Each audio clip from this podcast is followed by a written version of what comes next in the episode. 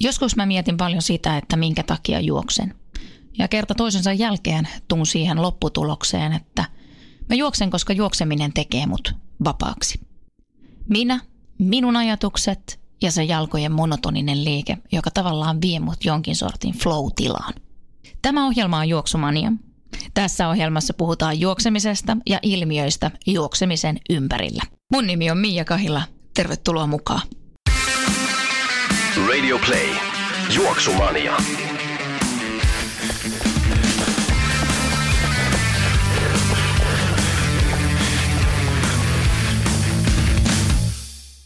Tervetuloa tämän viikkoiseen Juoksumaniaan mukaan kuuntelemaan. Mulla on tänään studiossa haastateltava ja haastateltava on Jenny Peelits Henriksson. Tervetuloa Jenny. Kiitos paljon, mahtavaa olla täällä. Mitä sulle kuuluu? Kuuluu tosi hyvää kesää odotellessa. niin varmaan me kaikki itse kyllä vähän siitepölyt vaivaa tällä hetkellä. Nokka tukossa, onko sä arka siitepölylle? Öö, joinain keväinä on ollut tosi vaikeaa, mutta nyt on itse asiassa mennyt aika helposti niiden kanssa. Toivotaan, että tämä jatkuu. Kerro meille Jenny vähän siitä, että sä aloitit vastaisku Ankeudelle blogin joitakin vuosia sitten. Mistä se lähti liikkeelle? Öö, joo, mä itse asiassa sitä vastaiskuankeudelle blogia kirjoitellut vähän eri alustoilla jo kahdeksan vuotta. Ja se lähti itse asiassa liikkeelle siitä, että mä sain silloin ton mun kuopuksen, joka on nyt siis kahdeksan. Ja, ja sitten mä ajattelin, että mä en hirveästi tee töitä, niin mä voisin kirjoitella blogia, että mulla yllä, pysyy yllä se kirjoitustaito. On siis toimittaja myös ammatiltani. Ja siitä se on sitten vaan jatkunut ja jatkunut ja teemat vähän muuttunut ja nythän se on taas aika sellainen treenipainotteinen. Siellä on ollut paljon myös sellaista henkistä hyvinvointia ja sitäkin yhä edelleen käsittelen. Mitä sitten liikuntapuoli, kuinka paljon olet liikkunut elämässäsi? Kyllä mä oon liikkunut niin kuin ihan lapsesta lähtien ja kokeillut vaikka mitä lajeja. Ja sitten tota, vuodesta 1999 mä oon veivannut noita ryhmäliikuntatunteja, että nyt mulla on vaan joka toinen viikko muutama tunti ja ajattelin kohta jäädä vähän tauolle siitä hommasta, että jäisi enemmän aikaa itselle harrastaa. Ja sinähän harrastat juoksua. Kyllä. ja juoksu tuli aika rytinällä sun elämään. Me tavattiin tuossa, oliskohan nelisen vuotta sitten, ja itse asiassa silloin haastattelit itse minua erääseen lehteen, ja silloin sitten puhuttiin tästä juoksemisesta, ja muistan sen, kun silloin mietiskelit sitä, että haluaisit jälleen palata juoksemisen pariin, ja tuntuu siinä, että sulla oli vähän ajatusprosessi kesken. Miten se meni? Joo, silloin se varmaan oli kesken. Että mä tosiaan niin kuin välillä on ohjannut ihan hirveästi tuota ryhmäliikuntaa ja aika paljon sellaisia kovia, kovia vauhtikestävyystyyppisiä tunteja ja silloin on juossut ihan satunnaisesti ja tosi lyhyitä lenkkejä. Ekan kerran mun piti, mulla oli paikka maratonille siis 2001 Tukholmaan, mutta sitten mä sain mun keskimmäisen tytön silloin ja jouduin skippaamaan sen ja 2013 mulla oli paikka Berliinin maratonille aika vähillä juoksuilla. Silloin kyllä treenasin niin kuin tosissani sen liikunnanohjauksen lisäksi, mutta sitten sain juoksijan polven liian paljon samantyyppistä liikuntaa ja liian vähän kehohuoltoa, niin se kostautui. 2015 en sitten varmaankaan tosiaan juossut, mutta se vähän siellä houkutteli se ajatus ja 2016 vuoden lopulla niin mulla oli kertynyt siitä liikunnanohjaustyöstä huolimatta ylipainoa, saa melkein parikymmentä kiloa ja silloin päätin, että nyt mä viimeisen kerran hankkiudun niistä lainausmerkeissä raskauskiloista eroon ja silloin myös juoksu tuli mun elämään takaisin.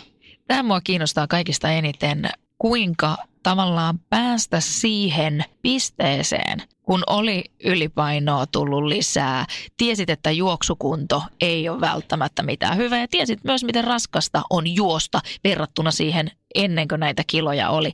Miten sä sait itse liikkeelle? No mä sain itteni liikkeelle sillä, että mä ja mun puoliso ilmoittauduttiin Tukholman maratonille. Eli 2017 juoksin elämäni ensimmäisen maratonin ja no silti se mun juoksutreenaaminen oli aika vähäistä, koska mä vähensin ihan tietoisesti kaikkea liikuntaa, koska mä halusin tehdä sen painonpudotuksen niin kuin elämäntapoja, eli just ruokatapoja muuttamalla enkä liikkumalla niin kuin ihan hirveän paljon. Eli mä kävin ehkä kerran viikossa juoksemassa ja olihan se ihan hirveetä. Mä tein kaikki ne virheet, jotka aloittelija tekee, eli juoksin liian pitkiä lenkkejä, liian kovilla sykkeillä. Se tuntui ihan kauhealta. Mun olisi kannattanut aloittaa juoksun ja kävelyn vuorottelulla, mutta minä, mä ajattelin vaan, että vitsi, että mä ennenkin juossut sen kympin siihen 50 minuuttiin, että minähän juoksen nytkin. Ja todellisuudessa juoksin varmaan joku tunti kymmenen ja silti mä olin aina niin kuin sen lenkiaikana ihan, ei ikinä enää. Mutta sitten pikkuhiljaa se alkoi helpottaa ja tuntua taas paremmalta ja sitten ne kilotkin lähti siitä tippumaan. Niin kyllähän se keventyi koko ajan se fiilis ja juoksukuntokin sitten pikkuhiljaa parantui. Mutta silti kun mä menin sinne Tukholmaan juoksemaan sen ekan maratonin, niin Mä olin siis juossut ehkä 50 kilsaa kuukaudessa, eli tosi vähän. Mutta mä selvisin sen ö, ihan kivasti läpi, paitsi että seuraavana yönä niin mun kropassa ei ollut yhtään kohtaa, mihin ei olisi sattunut. Mä en niin kuin pystynyt kääntymään sängyssä. Tiedän muuten tunteen, muistan sen omaltani. Joo. Ja tota, mutta sen ekan maratonin jälkeen mä aloin sitten oikeasti juosta. Mutta siinäkin mä ta- taas tein sen virheen, että mä lisäsin niitä juoksumääriä tosi radikaalisti. Että yhtäkkiä mä juoksinkin sitten 180 kilsaa kuukaudessa. Mutta saan olla tosi onnellinen siitä, että ei tullut mitään vaivoja. Olisi hyvin voinut tulla. Olit siellä lenkillä ja kympillenkin kestikin tosi kauan verrattuna siihen entiseen. Oliko sulla kuitenkin semmoinen usko itseensä, että tämä lähtee jossain vaiheessa? Oli mulla sellainen usko itseeni kyllä, että kyllä mä niin kuin aina olen pitänyt itseäni sellaisen juoksijatyyppinä ja mä oon niin juossut lapsena jo mun isä ja veljen kanssa ja mun mielestä on ollut kauhean hauskaa ja, ja just sellaista tekemistä, että voi juosta niin kuin milloin tahansa ja missä vaan ja, ja kyllä, kyllä se usko siellä oli, oli. Toki se motivoi se maraton, kun mä olin siitä kertonut, että mä oon menossa sinne, niin eihän mä nyt voinut jättää niin kuin menemättäkään. Sitten se oli niin kuin mentävä. niin. niin. Näin se taitaa aika monelle mennä, tämä homma. Mitä sulla sitten kuitenkin on ollut noita vammoja myös tässä matkan varrella? Joo, mä viime kesänä tota, mursin mun jalkapöydän. Sitten tulikin niin kuin eka kerta nyt niin kuin kahden ja puolen vuoden sisään sisään pidempi tauko. Et siis nyt voin sanoa, että ensimmäisen kerran varmaan koskaan juoksu on niin kuin näin paljon läsnä mun arjessa ollut jo kaksi ja puoli vuotta koko ajan. Että aikaisemmin, kun se on ollut sellaisia silloin tällöin ja vähän niitä lyhyitä lenkkejä, mutta viime kesänä tosiaan kymmenen viikkoa jouduin olemaan juoksematta ja tota, mä otin heti alusta sen asenteen, että mä hoidan sen vaivan nyt kerralla kuntoon, enkä käy välillä vähän kokeilemassa, että voinko mä juosta. Että orjallisesti niin kun tunnustelin tuntemuksia ja vasta sitten, kun jalka oli kunnossa, niin jatkoin. Mistä tuolla sen fiksuuden saa?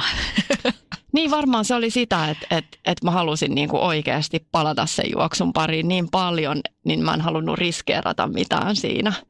Että siitä oli itse asiassa se hyöty, että mulla oli tuossa ollut pari vuotta, että en ollut juuri tehnyt mitään lihaskuntoharjoittelua, niin viime kesän aloin sitten käydä salilla.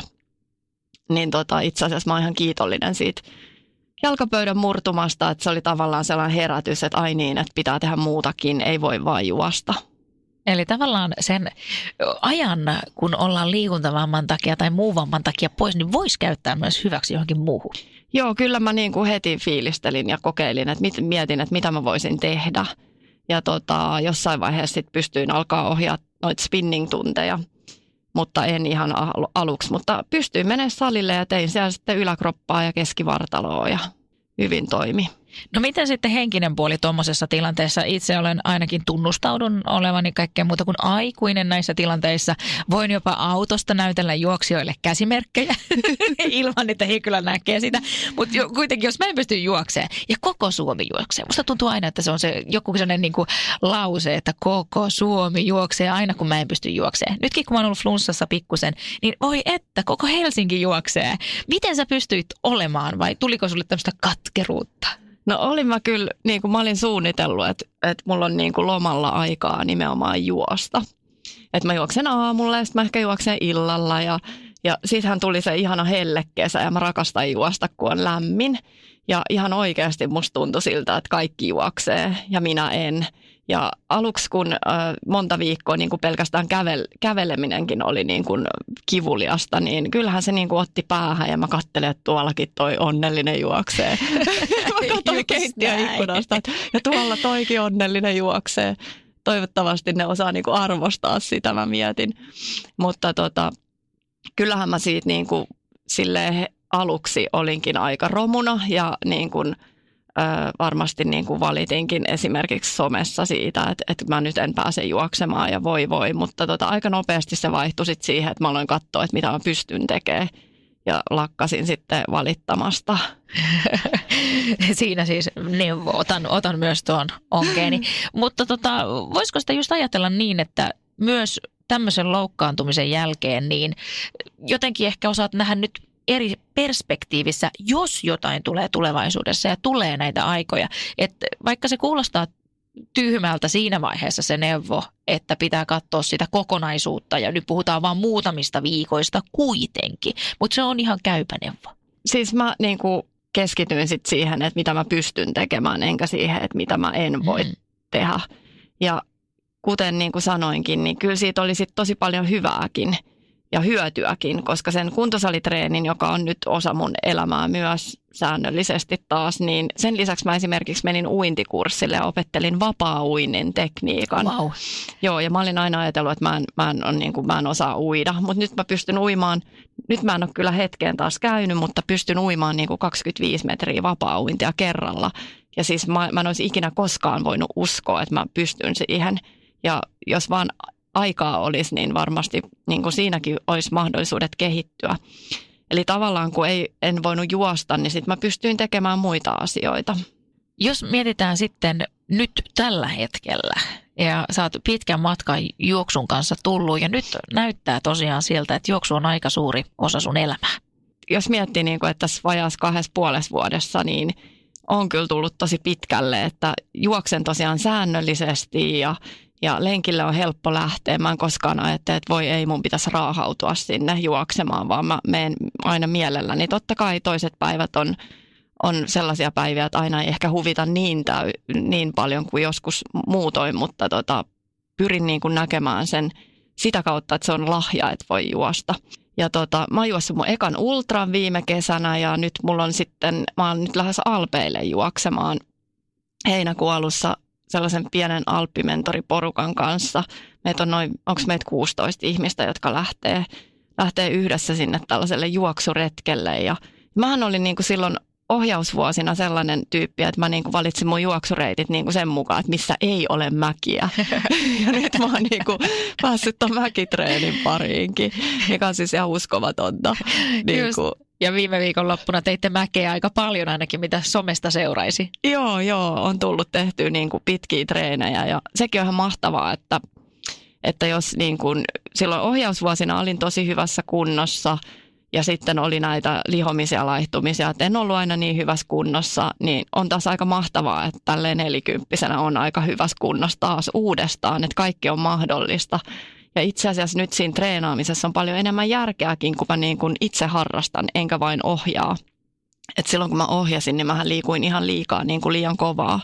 Et nyt on paljon niin kuin järkevämpää tämä mun liikkuminen kokonaisuudessaan. Tuossa sanoit äsken, että ajattelet juoksusta niin, että jokainen lenkki on lahja. Hmm. Kuinka sitten muuten koet, etsikö juoksusta just kokemuksia, että nyt lähdetään alpeille etsiin kokemuksia ja ultraa ja tämmöistä, vai onko sussa joku semmoinen tietty tavoitteellisuus olemassa myös siellä takana, että onko esimerkiksi joku tietty maraton aika pitää joskus vielä saavuttaa tai vastaavaa? No oikeastaan toi ultrahomma tuli siinä, kun mä huomasin, että mä oon aika hidas maratonari. Että mun pitää niinku kompensoida sitä pidentämällä matkaa. Että et mä voin niinku mennä silleen junamaisesti, mutta niinku sit vähän rauhallisemmin ja sitten pidempään. Ja tota, mulla ei tällä hetkellä ole edes mitään sellaista niin kuin, mielihalua parantaa mitään maraton tai kympin tai minkä tahansa aikaa. Et mun mielestä niin kuin, se on vaan mahtavaa, että pääsee juoksemaan. Mutta totta kai tuommoiset niin tavoitteet niin kuin, motivoi. Ja olihan se ihan mahtavaa, että viime kesänä just kun mä juoksin mun miehen kanssa tiimissä sen Stockholm Multi-Island Runin ja meitä oli 35 joukkuetta ja, ja 25 selvisi maaliin – niin että me oltiin se yksi joukkue, joka selvisi maaliin. Mm. Että kyllähän se toi niin kuin ihan hirveästi itseluottamusta lisää niin kuin missä tahansa asiassa. Oot ollut kirjaprojekteissa myös mukana, eli lähdit kirjoittamaan kirjoja. Mitä kirjoja sulta on tullut? No mä oon tehnyt yhden sellaisen tatuointikirjan ja sitten mä oon tehnyt sellaisia elämäntaidollisia kirjoja. Ja nyt tammikuussa sitten uuteen nousuun löydä energisempi elämä. Kirja ilmestyi Tammelta ja siinä mä kerron tästä omasta elämäntapamuutoksesta, mutta myös niin kuin just juoksusta ja ylipäänsä niin kuin elämästä ja mihin niin kuin kannattaa keskittyä ja mihin ei ja, ja miten niin kuin ehkä hakea sellaista uutta elämän asennetta.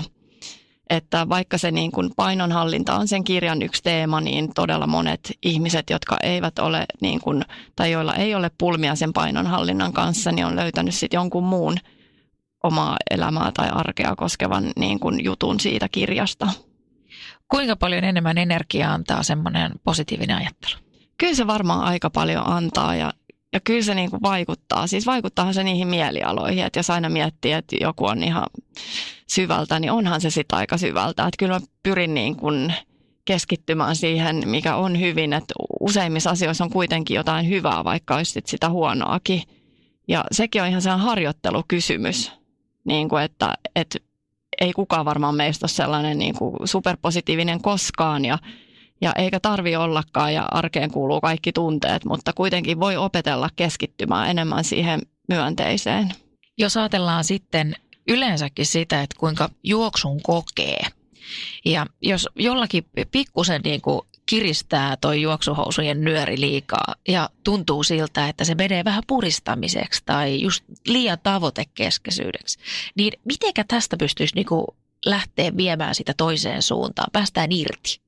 No varmaan kannattaa ihan miettiä sitäkin, niin kuin, että miksi, miksi juoksee, että mitkä on ne itselle ne tärkeät, tärkeät syyt siihen ja sitten monesti just mietin, niin kuin kehotan ihmisiä miettimään niiden omia arvoja, että mitä ne on ja sitä kautta sitten toteuttaa sitä harrastamista. Et silloin kun mä itsekin niin kun koin, silloin kun tämä mun kuopus oli syntynyt ja mulla oli sen painon kanssa sitä jojottelua melkein kuusi vuotta, niin niin kauan kun mä koin, että mun on pakko juosta, koska olenhan mä juossut ennenkin, niin ei siitä kyllä niin kuin mitään tullut siitä juoksemisesta. että se oli niin kuin, mulla oli sellainen viharakkaussuhde siihen enemmänkin, kun nyt se on oikeastaan 95 prosenttisesti rakkaussuhde. Että niin kuin pakko on joskus ihan hyvä niin kuin muusa saada itsensä vaikka sohvalta liikkeelle, mutta vaan hetkellisesti. Että kyllä se motivaatio pitää löytyä jostain muualta kuin, niin kuin siitä pakon tunteesta. Toi on totta ja sitten se monesti on myös näin, että ihmiset lähtee ehkä just juoksemaan sillä, että halutaan pudottaa painoa sen juoksun kautta.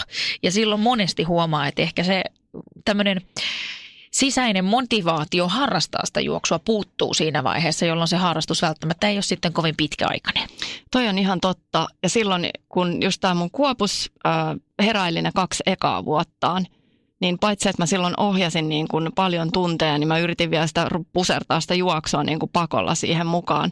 Ja vasta jälkikäteen mä tajusin sen, että mä olin ensinnäkin niin väsynyt – että niin kuin siitä liikkumisesta ei niin kuin tullut oikeasti yhtään mitään. Että se niin kuin motivaation puute johtui siitäkin, että mä olin niin väsynyt, että mun olisi pitänyt vaan niin kuin keskittyä siihen niin kuin palautumiseen ja nukkumiseen. Että se palautuminenhan oli niin kuin ihan olematonta. Ja silloin kun on tuommoinen hankala elämäntilanne, niin silloin on ihan turha pakottaa itseään tekemään jotain, koska niin kuin ei se vaan onnistu silloin. Että, että sen jälkeen, kun niin kuin elämäntilanne tasaantui niin kuin kaikin puolin ja aloin voida taas hyvin ja nukkua hyvin ja syödä hyvin ja harrastaa liikuntaa, niin sitten on ollut kaikki paljon helpompaa. Ei ole edes tullut sitä motivaatiopulaa. Motivaatio sulla on kyllä kohdallaan. Mistä sä löydät sitten tunnit liikkua? Niin, se onkin ollut tässä ihan kiinnostavaa, koska tota, noi pitkät treenithän vie tosi paljon aikaa ja, ja tota, sitten on kuitenkin työ ja vähän sivuhommiakin ja perhettä, niin kyllä niin kuin, no sosiaaliset suhteet on hieman kärsinyt tässä, mutta mä aika paljon juoksen niin kuin kavereiden ja tuttujen kanssa. Eli tavallaan se tulee hoidettua niin kuin siinä. Ja sitten tota, mä juoksen työmatkoja, mulla ei ole kyllä työmatka kuin viisi kilsaa, mutta tota, joskus juoksen silleen, että juoksen sen viisi kilsaa tai sitten juoksen lapsen koululta vähän lyhyemmän matkan ja ja joskus juoksen, että lähden kiertää jonkun pidemmän lenkin. Ja pyrin niin kuin, myös niin kuin paljon hyötyliikkumaan, eli mä kävelen aika paljon. Ja sehän on hyvä sellaista niin kuin perus, peruskunto liikuntaakin, jos kävelee rivakasti. Ja mä suunnittelen mun treenit aina edellisen viikon loppuna ja välillä vähän pidemmäksi aikaa. Ja ne on sellaisia tärkeitä tapaamisia minun itseni kanssa, eikä niiden ohi mene mikään muu kuin se, että itse sairastuu tai lapsi sairastuu. Kuunteleeko musaa tai jotain muuta lenkkeillessä? Aika harvoin kuuntelen musiikkia, välillä kuuntelen, mutta tota, usein sitten jos just juoksee jonkun kanssa, niin sitten tulee juteltua tai sitten haluaa vaan olla ihan niin kuin omassa rauhassa ja miettiä omia, omia ajatuksia. Mikä on sitten sun tulevaisuus juoksussa tällä hetkellä? Te olette lähdössä sinne Alpeille. Onko muuta? Joo, me lähdetään tosiaan sinne Alpeille ja sitten elokuussa on toi Ultravaasan 90 kilsaa tuolla Taalainmaalla. Oho. Et se on ihan hauska, hauska, Hauska. siihen lisäksi, että katsotaan miten se menee. Et sen jälkeen ei ole mitään suunnitelmia, että varmaan välillä tuntuu, että välillä olisi ihan kivakin olla, ettei olisi aina niitä suunnitelmia, vaikka ne toki niin kuin motivoivatkin. Tuossa kun olet Ultrille menossa ja niitä ole tehnyt, niin haluaisin vähän vielä puhua, miten sä harjoittelet. Niin kuin siitä, että, että monestihan ajatellaan, että jos menee johonkin vähän pidemmälle matkalle, että pitää juosta ihan kamalasti. Mutta ainakin mitä mä oon katsonut sun päivityksiä, niin sä et kuitenkaan juokse ihan hirvittävästi ja sä silti pystyt klaaraan tämmöisiä matkoja. Mistä luulet, että se johtuu? Niin, tota, joo, tällä hetkellä mä en tosiaan juokse ihan niin paljon, koska mä käyn myös sit siellä puntilla ja ja tota, itse asiassa mä oon huomannut, että se punttisali on itse asiassa tuonut tuohon juoksuun aika paljon niin kuin hyvää ja mä niin kuin jaksan paremmin ja asento pysyy parempana ja, ja tietty tällä hetkellä myöskin niin kuin en ehkä kerää niinkään kilometrejä, vaan kerään sitten niitä nousumetrejä sen alppimatkan takia. Mutta tota, kyllä varmasti tietysti se, kun on liikkunut niin kuin läpi elämänsä, niin on se niin kuin hyvä pohja siellä. Mutta tota, ja sitten just se varmaan, että sitten keräilee niitä ki- kilsojakin niin kuin sieltä, että missä pystyy. Että kun mun yksi kaveri esimerkiksi sanoi, että eihän viitin niin kuin edes viiden kilometrin takia niin kuin vaihtaa treenikamoja päälle tai ei voisi koskaan kuvitella, että tekisi jonkun 15 minuutin vatsatreenin kotona, koska niin kuin se on niin lyhyt aika. Niin mä taas ajattelen sillä lailla, että jokainen askel lasketaan, että kaikki on niin kuin kotiin päin, minkä vaan ehtii ja jaksaa ja pystyy tekemään. Toi on totta ja mä ajattelen itse samalla tavalla, että mä monesti kerään treenitunteja, koska itsellä ne treenitunnit voi olla vähän samaan tapaan, että nyt mulla on mahdollisuus lähteä neljän kilometrin hölkälle tai nyt mä pystyn pyörää hyödyntämään ja meneen työmatkoja tai jotain muuta. Ja vaikka nyt tämä onkin juoksumania, mutta pyöräilystä täytyy sen verran kertoa, että alkoi tämä kilometrikisa tuossa kilometrikisa.fi-sivulla, eli tonne aina syyskuun melkein loppupuolelle asti sitten keräillään pyöräkilometrejä, niin tuttuun tapaan nyt sitten on ottanut pyörän esille ja äsken tuolta Helsingin keskustasta tulin tänne kaapelitehtaalle myös tällä, tällä tota kaupunkipyörällä. Sain sitä 4,1 kilometriä. Kaikki laitetaan ylös. Ja tavallaan se ainakin mua tsemppaa just siihen, että, että tota, se ei ole välttämättä triatlon pyörä, jolla lähdetään lenkille, vaan se voi olla se mun mummupyörä, millä mä ajelen sitten vähän pidempää reittiä jonnekin. Ja mä laitan kaikki nämä tunnit tavallaan tähän mun omaan liikuntapankkiin. Ja se on se, millä mä kasvatan just sitä peruskuntoa.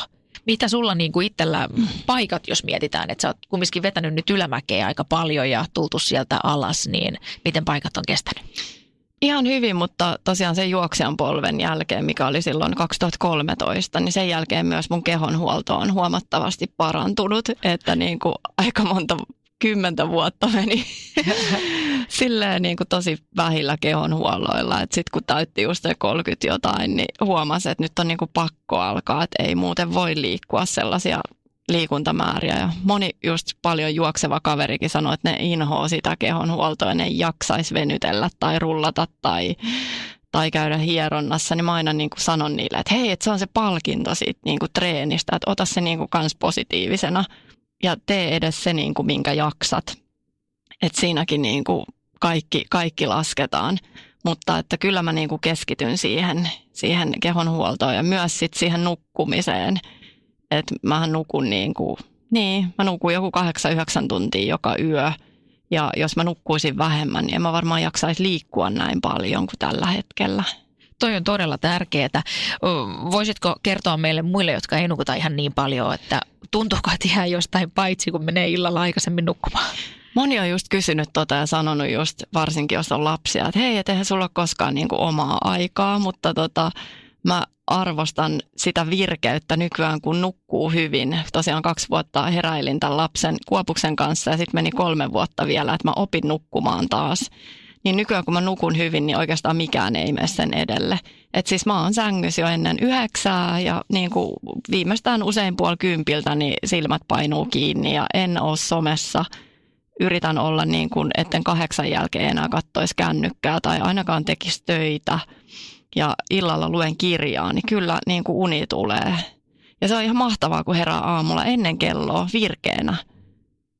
Ja tosiaan, jos miettii, että silti oot aika paljon somessa, siis mm, tarkoitan kyllä. päivitysten muodossa, en tarkoita sitä, että ehkä notkut siellä, vaan sitä, että oot kuitenkin ihan näkyvä henkilö siellä. Eli se ei vaadi sitä, että illalla pitää siellä sitten roikkua. Ei, ja siis niin kuin sekin, että moni ei vaan niin kuin tavallaan huomaa ehkä sitä, että voisi nukkua enemmän tai että edes ne ei huomaa sitä, että on väsynyt, koska siihen hän totta kai tottuu siihen. Mutta sitten kun sun unet, sä saat sun unet kuntoon ja sä alat nukkua hyvin ja sä huomaat sen niin kuin virkeyden, niin ei, ei siitä halua sitä enää pois siitä niin kuin fiiliksestä.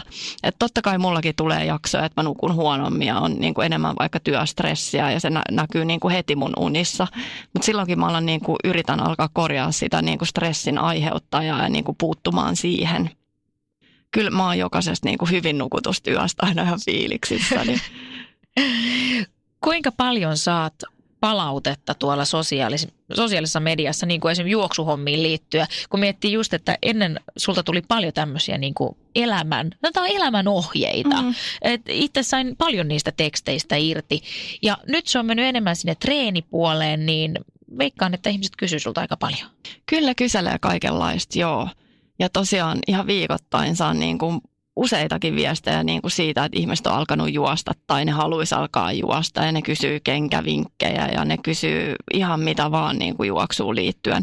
Mutta mun mielestä on ihan mahtavaa, niin kuin, että, että ne haluaa myös niin kuin jakaa sen, että, että tänään juoksin tänään juoksin poluilla ensimmäistä kertaa tai yksikin laittoi viestin, että tänään juoksin ensimmäistä kertaa puolitoista kilometriä putkeen, että en olisi koskaan uskonut. Joo. Ja, ja niin kuin, sitten kyselee just, että miten voi aloittaa ja se on tosi, tosi kiva, että voi olla jakamassa tätä juoksun ilosanomaa ja auttamassa muita myös juoksun pariin toi on varmaan just toi auttaminen, siis semmoinen, että siinä tulee itselle hyvä mieli ja se varmaan kannustaa itseäkin sitten jatkaa ja tavallaan tuosta motivaatio. Joo, ja kyllä niin kuin just se, että yksi just laittoi mulle viestiä tuosta mun kirjasta, että, että hän on nyt lukenut sen moneen kertaan ja, ja kuunnellutkin sen. ja että se on sellainen niin kuin raamattu ja hän sitten pyysi, niin kuin, että, että muistuta meitä välillä täällä somessa, että mistä sä oot niin kuin lähtenyt liikkeelle kanssa, että se niin kuin sit inspiroi. Sitten mä laitoinkin sitten jotain mun niin kuin muutaman vuoden takaisia kuvia sitten, kuvia sitten sinne ja niistä tuli taas niin kuin pääosin hyvää palautetta, että ihmiset on silleen, että wow, että, että jos sä oot pystynyt muuttaa sun elämäntapoja ja pudottaa sitä painoa, niin kyllä mäkin pystyn ja se on ihan mahtavaa. Mm, onko se ehkä sillä joskus, että kun itse ehkä unohtaa aina välillä sen, kun itselle se liikunta on niin läsnä joka päivä, että toisille se voi olla se kynnys todella, todella korkea. Miten sä antaisit neuvon, tämmöisen konkreettisen neuvon sille, että miten voisi madaltaa sitä kynnystä? Se on varmasti korkea. Silloin itsekin, kun olin ihan loppu ja väsynyt ja en saanut nukkua, niin ihan mäkin sinne hautauduin sinne sohvalle. Varsinkin siinä vaiheessa, kun vielä sitten toistamiseen tuli ylikunta sen takia, että ohjasin paljon, eikä lapsi niin kuin antanut mun nukkua, enkä mä palautunut. Niin sittenhän mä olin kanssa siellä niin kuin, ja miettimässä just sitä, että ei vitsi, että mitä mä pääsen tästä sitten joskus taas liikkeelle. Ja nyt sanoisin näin, että, että kannattaa just aloittaa niin kuin aika sille pienillä määrillä, että ei tarvi heti liikkua tuntia, ei tarvi liikkua edes puolta tuntia. Et ottaa vaikka tavoitteeksi, että joka päivä tekee 15 minuuttia jotain, aloittaa sillä. Koska monihan pilaa niin kuin juoksunkin suhteen sen ilon siitä, että ne aloittaa just liian kovaa ja sykkäät on ihan tapissa ja se juoksu tuntuu ihan kauhealta ja sitten juoksee ehkä joka päivä kaksi viikkoa tai jotain älytöntä ja sitten tulee joku vaiva ja sitten se niin kuin tyssää siihen – että muistaisi sen, että niin kuin painon pudotuksessakin ja liikunnan aloittamisessa ja monessa muussa asiassa niin kuin maltti on oikeasti valttia. Että et niitä tuloksia niin kuin ei saa heti, pitää olla kärsivällinen, mutta sitten ne alkaa tulla kyllä ne tulokset, kun se tekeminen on niin kuin säännöllistä. Ja sen verran täytyy kuuntelijoille myös kertoa, että joskus nuorempana, kun halusin kauheasti juosta. Ja en tota sitten vielä hirveästi tiennyt mistään liikuntalajutuista jutuista mitään. Ei ollut kouluja käyty ja niin poispäin. Ja sitten tuota, oli tämmöinen pieni lenkki ja päätin, että tänään mä lähden juokseen. Mä söin ihan hirveästi ennen sitä lenkkiä, koska mä ajattelin, että pitää tankata. Se lenkki, nyt kun mä katsoin kartasta, niin se on puolitoista kilometriä. Ja mä kävin vetää sen ihan täysillä ja mulla oli ihan kauhea olla sen jälkeen, kun mä olin syönyt niin paljon. Mutta sitten mä söin vielä päälle lisää, kun mä ajattelin, että nyt pitää niinku, tiedätkö, palautua. Et kyllä me kaikki ollaan niin kuin jostain lähdetty. Että, niin. että tota, ajattelee, että nämä on ne ensimmäiset kokemukset meikäläiselle ja sitten mitä tuli sen jälkeen. Että kuitenkin se, että pikkuhiljaa se tietämys lisääntyy ja tätä, että ehkä meidän kaikkien pitää eka vähän lyödä päätämme seinään niin kuin sitten sieltä lähdetään muille urille. Näinhän se on ja tosi paljonhan saa niin kuin just vinkkejä, kun seuraa somessa juoksijoita ja, ja tota, että mitä ne touhuu. Mutta sitten on hyvä muistaa myös se, niin kuin, että et, et, et meillä jokaisella on niin kuin ne omat tavoitteet ja omat elämäntilanteet ja omat lähtötilanteet ja eri kuntotaso ja kaikki. Että välillä mä itsekin meinaan sokaistua siitä, että, että mä oon tyytyväinen, että mä oon juossut vaikka 15 kilsaa sitten mä menen someen ja katson, että kaikki muut on juossut 30 kilsaa tai enemmän.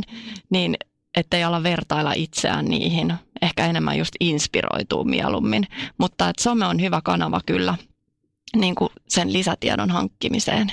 Kyllä, ja sitten se, että nykyään aika paljon juoksukirjallisuuttakin ihan löytyy. Joo, totta. On, on tosi paljon tullut nyt viime vuosina erityisesti niin kuin juoksuun liittyviä kirjoja suomeksi.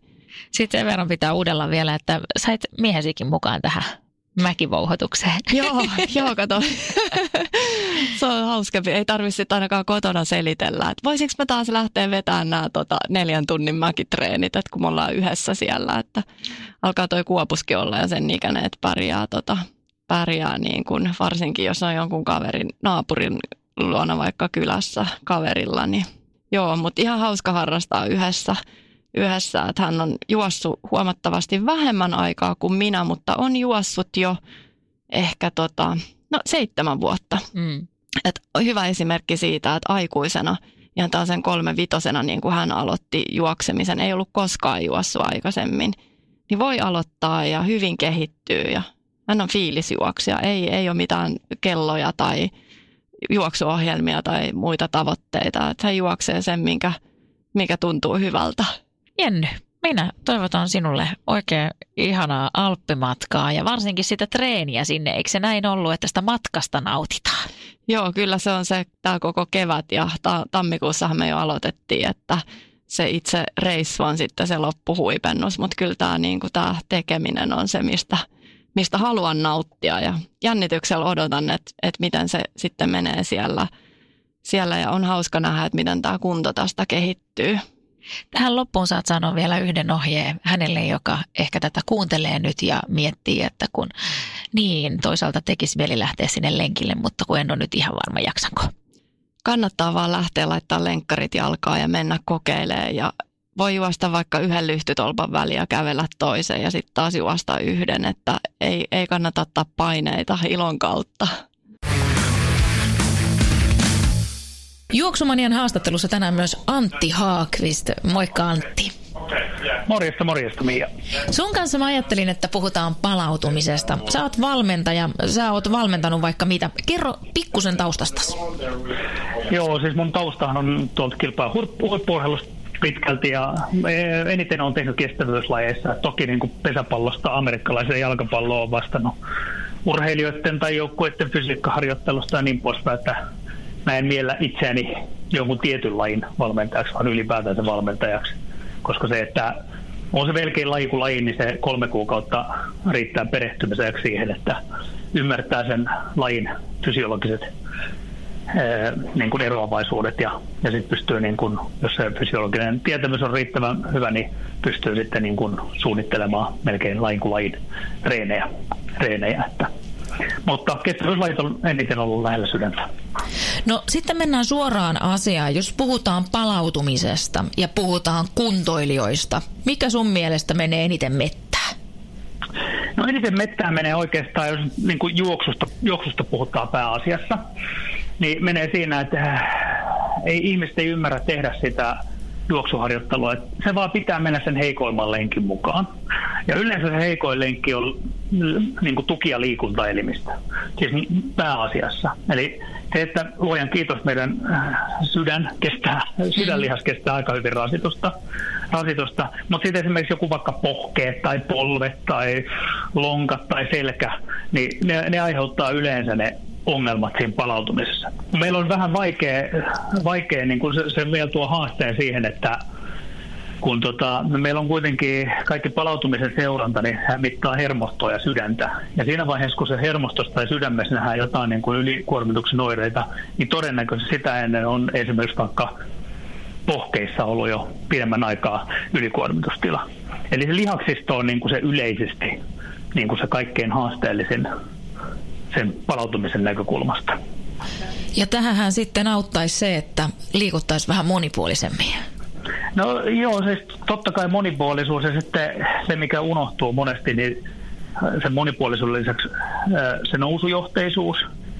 Että joku nyt vaikka esimerkiksi moni kuntojuoksija niin hiihtää talvella, mikä on äärimmäisen hyvä, että ihmiset tekee monipuolista liikkumista.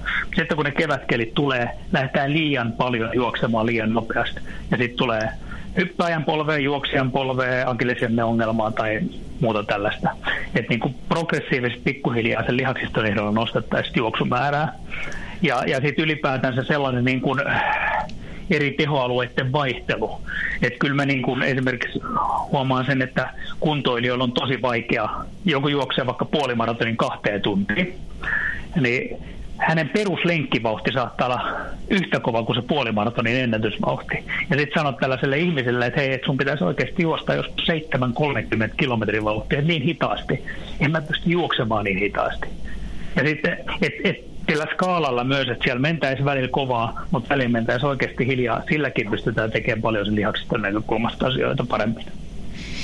Ja jos sitten ajatellaan muita asioita, mikä vaikuttaa palautumiseen, aina puhutaan siitä ruuasta ja ruuan merkityksestä. Kuinka sä näet, että mikä, miten suuri osa se prosentuaalisesti on palautumisen kannalta, että syödään hyvin?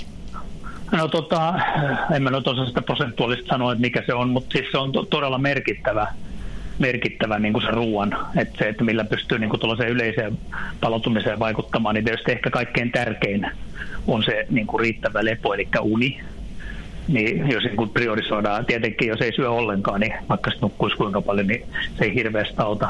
Mutta kyllä se, niin kuin se ruoka, ravinto tulee aika lailla siinä kakkossialla sen unen jälkeen. Et kyllä, se, kyllä se tosi merkityksellinen on, että vaikka kuinka huolehtisit lihashuollosta, kävisit fysioterapeutilla hieronnassa rytmittäiset harjoittelun oikein, mutta jos et sä syö fiksusti, riittävästi, ei liikaa vaan riittävästi, että niin kuin katetaan se energiaravintoaineiden saanti plus sitten niin kuin rakentav- se proteiinien saanti on riittävää, mikä todellakin on harvoin ongelma kenellekään, niin vaikka ne kaikki muut asiat olisi hyvin ja se ruokavalio on huono, niin se palautuminen vaan ei yksinkertaisesti toimi. kyllä tosi iso merkitys sen ruokavaliolla on siihen palautumiseen.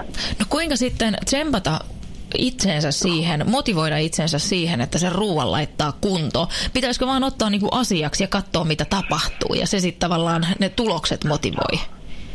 No joo, siis se on vähän siinä mielessä, kyllähän suomalaiset tietää aika hyvin, mitä niiden pitäisi syödä. Et se on enemmän, että niistä ruokavaliosta pitäisi tulla rutiini. Ja se, että siinä tulee rutiini, niin se vaatii niin kuin opettelua. Että, ja sitten se, että siitä nyt ehkä mä näen monesti niin kuin suuremman ongelman siitä, että siitä tehdään vähän liian vaikeita siitä ruokavaliosta. Tiedätkö, että käydään miettiä liikaa yksittäisiä mm. asioita, kun panostettaisiin siihen, että meillä olisi hyvä laadukas aamupala. Sitten me syötään riittävän iso lounas, koska yleisesti suomalaiset – siis tätä on myös tutkittu, niin suo liian vähän aamupalalla ja lounaalla. Kun, tota, koska ne on, ne on niin kuin tukipilari sille, myös sille loppupäivän, niin kuin, ettei tule mitään niin kuin mielihalua syödä liikaa. Mm. Koska sitten taas niin kuin sekin, että jos me syödään väärässä aikaa liian paljon, niin se sitten vaikuttaa siihen, että meillä on vatsa, vatsa liian täynnä harjoituksesta ja vatsa muuten sekaisin. Mutta siis jos palaan tuohon aiheeseen, hyvä aamupala, hyvä lounas, hyvä, hyvä illallinen, niin sitten siitä harjoittelun määrästä riippuen jotkut saattaa tarvita jopa sinne aamupäivälle pienen välipalan, välipala, joka saattaa olla omena, omena tai vastaava, ettei se nälkä ei tule liian isoksi lounaaseen mennessä. Ja sitten jos esimerkiksi moni treenaa työpäivän jälkeen, niin jos siellä on syönyt lounaan ja sitten tarkoitus on syödä illallinen, niin kyllä se käy, käytännössä tarvii ennen sitä lenkkiä jonkun välipalan, jotta ne energiavarastot on riittävän täynnä ja verensokeri ylhäällä, tai siis sopivana, ettei se pääse laskemaan. Että pystytään tekemään se treeni laadukkaasti. Se ei vaikuta pelkästään siihen, miten sä jaksat sen reenin tehdä, vaan se vaikuttaa myös siihen palautumiseen. Ja, ja, ja sitten vielä siinä, että jos, jos se sitten on kova tai pitkä reeni, se mikä esimerkiksi iltapäivällä tehdään, niin kyllähän sen jälkeen on ihan perusteltu ottaa sellainen välitön välipala, jotta huolehditaan, että siellä siinä vaiheessa, kun se reeni on tehty, niin se kroppahan huutaa energiaa ja rakennusaineita, ja se ottaa myös hyvin silloin sitä vastaan. Että ei siitä välttämättä odotettaisi puolitoista kahta tuntia, että päästään päivällispöytään. Et tota, et kolme, kolme perusluokkaa siihen päivään ja 1-2 kaksi välipalaa, niin sillä päästään jo aika pitkälle siitä. Ja tietysti se, että huolehditaan siitä ää, riittävästä juomisesta.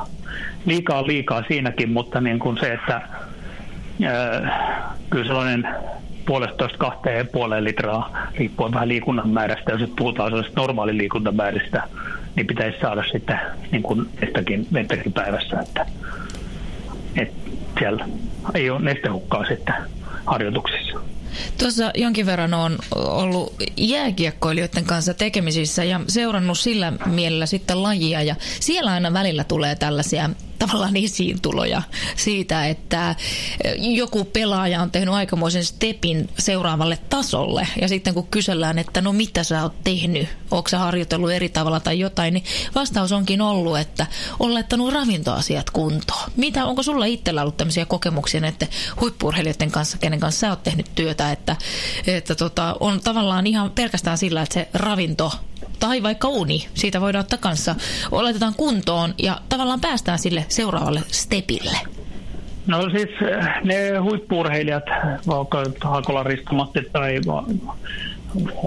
oma vaimo Humanin Tiina tai monet muut urheilijat, kenen kanssa on tekemistä. Kyllä niillä on niin kuin jo nuoruudesta tullut se hyvä ruokavalio, että ei siellä, niin kuin siellä perusteet on ollut ihan niin kuin hyvällä mallilla. Että kyllä niin kuin sitten, sitten kun se ura, ura menee eteenpäin, niin se on enemmän sellaisia pieniä yksityiskohtia, säätöjä, säätöjä. Että ei niin kuin sellaisia hyppäyksiä ole tullut, että tietysti tuossa jääkiekkoilla, jonkun verran ollut tekemisissä itsekin, niin siellä on saattanut sitten olla – olla ainakin aikaisemmin ne, että siellä on se ruokavalio ollut sitten enemmän mm. niin kuin heikompaa, mihin, mihin itse on esimerkiksi yksilöurheilijoiden kanssa tottunut. tottunut. Mutta to, toki mun näkemys yksilöurheilusta on, on aika objektiivinen siinä mielessä, mä oon nähnyt ehkä enemmän niitä yksilöurheilijoita, kelle nämä perusasiat on, on kunnossa siellä.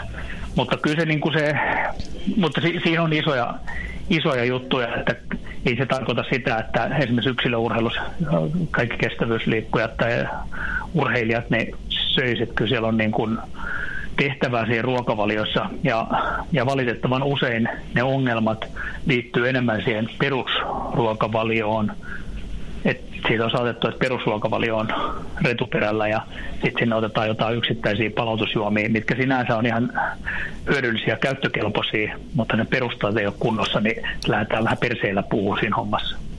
Mutta sitten tuo union, union niin kuin sellainen, missä mä nyt olen ehkä jopa enemmän huolissaan kuin siitä urheilijoiden ruokavaliosta, koska sitten taas niin kun, kun on kaikki päätelaitteet ja vastaavat, niin niin kuin urheilijatkin, niin niillä on se viikkorytmi saattaa olla niin, että viikonloppuista valvotaan pidempään ja nukutaan aamulla, aamulla pidempään, että siellä aiheutetaan viikonloppuun sellainen jetlagi, koska ky- kyllä se niin kuin tiedetään, että mitä paremmin sen unirytmin pystyy pitämään samanlaisena, niin sen laadukkaampaa se nukkuminen on.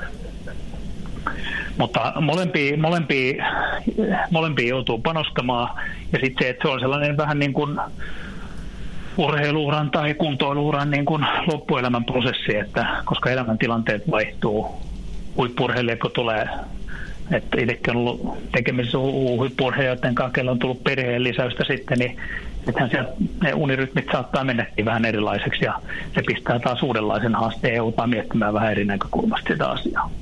Tässä on täysin totuus, sillä tosiaan itse on ollut siinä tilanteessa, että aloitin vähän suurempien kestävyysharjoitteiden tekemisen ensimmäisen lapsen jälkeen ja siinä sitten pikkuhiljaa pääsi jo ihan hyvään rytmiin, kun lapsi kasvoi ja määrät alkoi olla aika suuriakin, mitä treenasi. No sitten tuli uusi jälkikasvu ja pikkuhiljaa päästiin treenaamaan siinäkin, mutta nyt pelkästään on ollut pakko tämän kevään aikana tunnustaa, että nyt on tehtävä uusia suunnitelmia ja uusia juttuja, koska kokonaiskuormitukset alkaa päivissä olemaan aika suuret. Plus, että se on ihan eri asia, jos sen yhden lapsen kanssa oli ennen siellä kotona iltoja, kun nyt siinä onkin kaksi. Ja myös kaksi, jotka vaikuttaa siihen uneen, kuinka sitten tuun nukkuun öisin. Tässä ei niin vaan enää vedetäkään 15 tuntia viikossa treeniä. Ei, ja, ja tämä on nyt ehkä sen, niin kun ollaan siinä palautumisen ytimessä, jos puhutaan kuntoliikkumisesta, niin siinä, että kun ihmiset tietenkin sosiaalinen media on tullut ja ihmiset jakaa siellä paljon, että minkälaisia treenejä on tullut tehtyä, niin ihmiset vertailee niin kuin, että ei itse, mähän on liikkunut keskimäärin viisi tuntia viikossa ja tuo toinen vetää 12 tuntia viikossa. Mutta hänen elämäntilanne saattaa olla sellainen, että se sallii sen tekemisen ja sun elämäntilanne ei salli sitä, mm. niin ei sitä vertailua voida käydä, koska vaikka siellä olisi ravintokunnossa, vaikka siellä pystyisi nukkumaan, mutta esimerkiksi meidän työkuvat, työkuvat on erilaisia. Ja se unimäärä saattaa olla, että se, se tulee sitten, niin kuin jos lapset valvoo yöllä, niin silloin se joutuu väkisinkin nukkuun päiväunilta jotain muuta. Että et, et, et tämän kokonaiskuormituksen, ää, minkä muu elämä tarjoaa, niin sen huomioiminen – siinä harjoittelun suunnittelussa ja sen toteutuksessa, niin on todella keskeinen asia siinä palautumisessa. Et, et, et sitäkin ajaudutaan siihen alipalautumistilaan, että tingitään unesta tai tingitään ruokavaliosta tai tingitään siitä levosta, levosta ylipäätänsä ja, ja sitten koko ajan vähän niin kuin suoritetaan, niin se menee tietyn aikaa hyvin, mutta jossain vaiheessa tulee seinä vastaan, joka tulee sitten sairastumisena, sairasteluna, joka on usein merkki siitä, että karkean arvion mukaan niin ainakin puolet kuntoilijoiden tai kilpailijoiden sairastelusta on niin kuin peräisin siitä, että on ajauduttu alipalautumistilaa. Tai sitten loukkaantumisia, että sitten tulee rasitusvammoja tai sitten ihan niin kuin traumaperäisiä vammoja, koska väsyneenä me tehdään hirveän paljon helpommin virheitä. Voin tuon allekirjoittaa, oli nimittäin flunssassa kolmatta kertaa tänä keväänä. ja, ja, ja, ja se tulee vielä nimenomaan silloin se flunssa, että milloin ne tulee myös, että kilpaa huippurheilussa, sehän on selvää, että kun se tärkein kilpailut, tärkeimmät kilpailut lähestyy, ja sitten sitä harjoittelua kevennetään ja yritetään kaivaa sitä huippukuntoa esille, niin silloin se elimistö on tosi herkkänä sairastumaan, koska se tulee sellainen immunologinen aukko, kun sille elimistölle annetaan oikeasti kunnolla palautumisaikaa. Mutta se on ihan samalla tavalla meillä kuntoilijoilla, että milloin me useimmiten sairastutaan on silloin, kun meillä on se loma tulossa. Tai loma alkaa, niin se on 2-4 päivää, niin kurkku on karheena ja sitten on sairastuminen päällä. No voisiko sitä ajatella sitten niin, että jos mietitään ihan kuntoilijoitakin, että kun elämäntilanteet on välillä erilaisia ja on sitä kuormaa paljon ja on ehkä vaikeuksia palautua, että tavallaan jätettäisiin se höntsäily pois ja se, että yritetään tehdä valtavasti sitä treeniä, vaan pikemminkin tehtäisiin vähemmän, mutta aina kun treenataan, niin tehdään laadukasta harjoittelua. No joo, kun käytit sanaa laadukas, että laadukas ei ole synonyymi niin kuin tehokka, teho, teholliselle harjoittelulle. Että tota, et se on nimenomaan, että ylipäätänsäkin siihen laatuun pitäisi panostaa. Että totta kai tietty, jos on, tavoitteet on korkealla, niin se vaatii sit myös sitä määrää, määrää siellä, että siellä tulee jossain rajat siihen, että sitä laatua, laatu ei korvaa sitä tehtyä määrää, mutta niin kuin se ylipäätänsä siihen, että panostetaan siihen laatuun. Ja se laatu voi esimerkiksi tarkoittaa sitä, että jos on pitkä työpäivä, mulla oli esimerkiksi eilen 13 tuntia käytännössä työpäivän pituus, mm. niin en mä edes miettinyt sinne lähtemään, että mä lähtisin reenaamaan. Sitten jos saattaa olla, että on 10 tunnin työpäivä, niin eihän senkään päälle voi mennä tekemään mitään kahden tunnin tehokasta harjoittelua, vaikka siihen olisi teoriassa aikaakin. Mutta se voi olla silloin tunnin puolentoista hyvin palauttava. Se ei välttämättä mun kuntooni kohota, mutta se auttaa palautumaan siitä päivän rasituksesta, saa jäsentymään ne ajatukset päässä. Ja, ja silloin mä palaudun paremmin siitä myös siinä työpäivästä. Ja mä saan kuitenkin sellaista kevyttä, josta peruskestävyysharjoitus tehty. Ja sitten mä oon taas viikonloppuna valmis tekemään niitä kehittäviä harjoituksia, jos niille on tarvetta, jos mun niin kuin, tavoitteet niin kuin, on sellaisia, että mun tarvii tehdä niitä kehittäviä harjoituksia. Et, et se laatu tarkoittaa myös sitä, että, että me myös mietitään vähän sen kokonaiskuormituksen mukaan, että me tehdään oikeita treenejä oikeassa, oikeassa paikassa. Jos nyt tähän laitetaan summa summarum loppuun, jos Antti haluaisit antaa meille muutaman semmoisen vihjeen kuuntelijoille, jotka miettii sitä, että palaudunkohan mä tarpeeksi kunnolla, tai jos on semmoinen tunne, että miettii, että mä en varmaan palaudu kunnolla, niin mitä nyt ensimmäiseksi kannattaisi tehdä?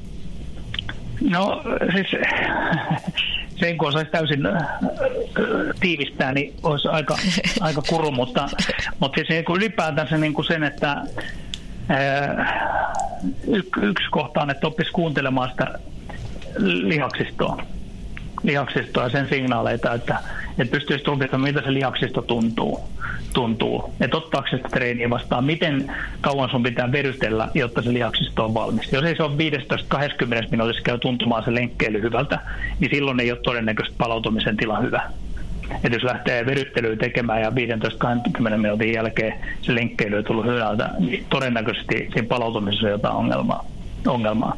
Sitten tietysti niin kun, nyt kun näitä unenlaadun mitta, mitta, mittaus on helpottunut, se, niistä voi monesti kistellä, että onko se nyt absoluuttisesti oikeita tai ei, mutta sitten sen unenlaadun seuranta, koska kyse esimerkiksi, jos käy tulee ylikuormitusta, aika nopeasti monella käy näkymään siinä unen laadussa. Sä saatat nukkua ihan hyviä, hyviä hyvänpitoisia yöunia, mutta se unen laatu on huono. Et sen seuranta. Ja, ja sitten, tota, sitten kun tuosta ruokailusta puhuttiin, niin sitten ihan niin kuin oman ravitsemustilan seuranta, koska meillä on aika paljon osa ihmisistä, niin silloin kun niillä tulee liikaa, ne on ylikuormittuneita, johtuisesti ylikuormitusharjoittelusta tai sitten kokonaiskuormituksen ylimenosta, niin, niin osalla lisääntyy ruokahalu, osalla se vähenee. Et jos, jos niin kuin painossa käy tulee muutoksia, painon seuranta, ei sen takia, että nyt niin kuin tuijotettaisiin sitä painoa, että se laskisi, vaan ylipäätään että se ei esimerkiksi ettei se lähde laskemaan tai joissakin tapauksissa se ei lähde nousemaan, koska me, me, me reagoidaan niin kuin osa syö stressiinsä ja osa unohtaa sitten syödä. Painon seuranta, ää, lihaksiston kuuntelu ja sitten unen, unen seuranta, niin ne on, ne on hyviä, hyviä tapoja, tapoja siihen. Tuossa tuli tosi hyviä ja toivottavasti nyt kuuntelijat tästä sai itsellensä jokainen jotakin, jota sitten lähtee kehittää. Miltä Antti sun kevät, kesä näyttää? No sehän näyttää ihan hauskalta, että triathlon kisoja alkaa tuossa, en tästä olla ihan pari kuukauttakaan, kuukauden päästä jo alkaa tuo triatlon kausi.